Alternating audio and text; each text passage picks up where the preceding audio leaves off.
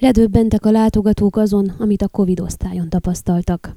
A Sepsiszentgyörgyi kórházban jelenleg 62 koronavírus fertőzött beteget ápolnak, 8 esetben fennáll a fertőzés gyanúja, a teszteredményt várják.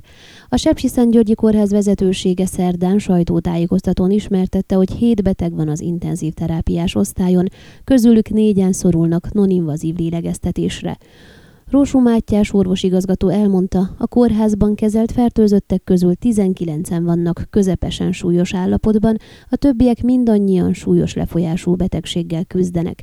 Felhívta a figyelmet, hogy az elmúlt időszakban növekedett a fiatal páciensek száma a fertőző osztályon, de az intenzív terápiás osztályon is van nagyon súlyos állapotban egy 36 és egy 39 éves fertőzött.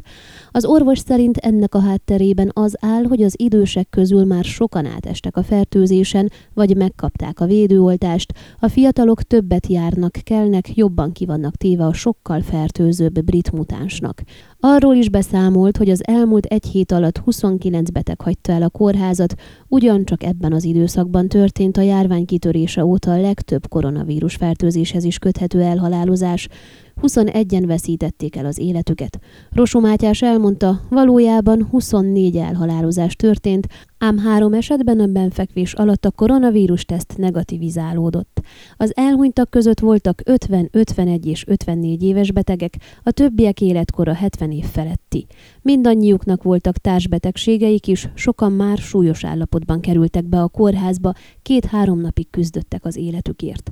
A Sepsi-Szentgyörgyi Kórház hétfőtől tette lehetővé az egészségügyi miniszter rendelete alapján a súlyos betegek látogatását. András Nagy Róbert kórházigazgató elmondta, Eddig hét hozzátartozó járt a kórház fertőző és intenzív terápiás osztályán. A szervezéssel mindannyian elégedettek voltak, ám megdöbbentette őket, amikor megtapasztalták, hogy milyen a védőöltözet, és hogy mennyire gyorsan romlik a betegek állapota.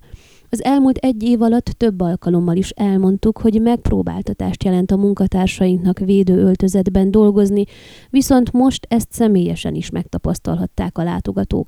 Elmondták, hogy mennyire leizzadtak és milyen nehéz mozogni a ruhában, részletezte az igazgató.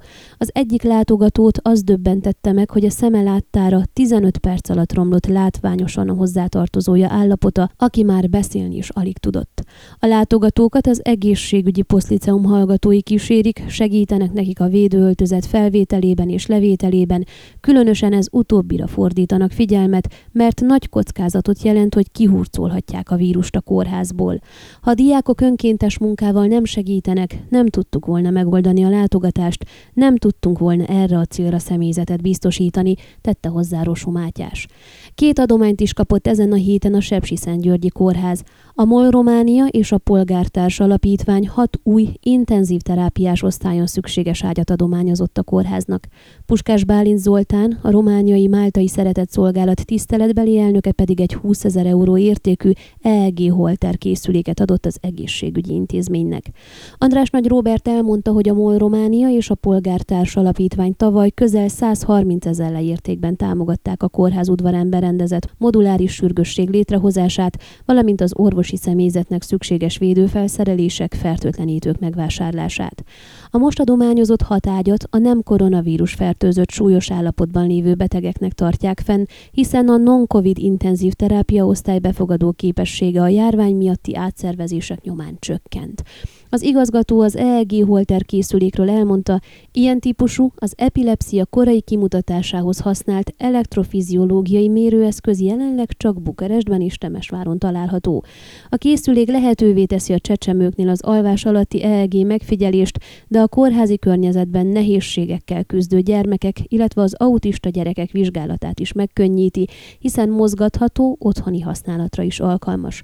Az adatokat egy memóriakártyán tárolják, majd a gyermekneurológiai osztály adatbázisába töltik fel elemzésre. Ön a Székelyhon aktuális podcastjét hallgatta. Amennyiben nem akar lemaradni a régió életéről a jövőben sem, akkor iratkozzon fel a csatornára, vagy keresse podcast műsorainkat a székelyhon.pro portálon.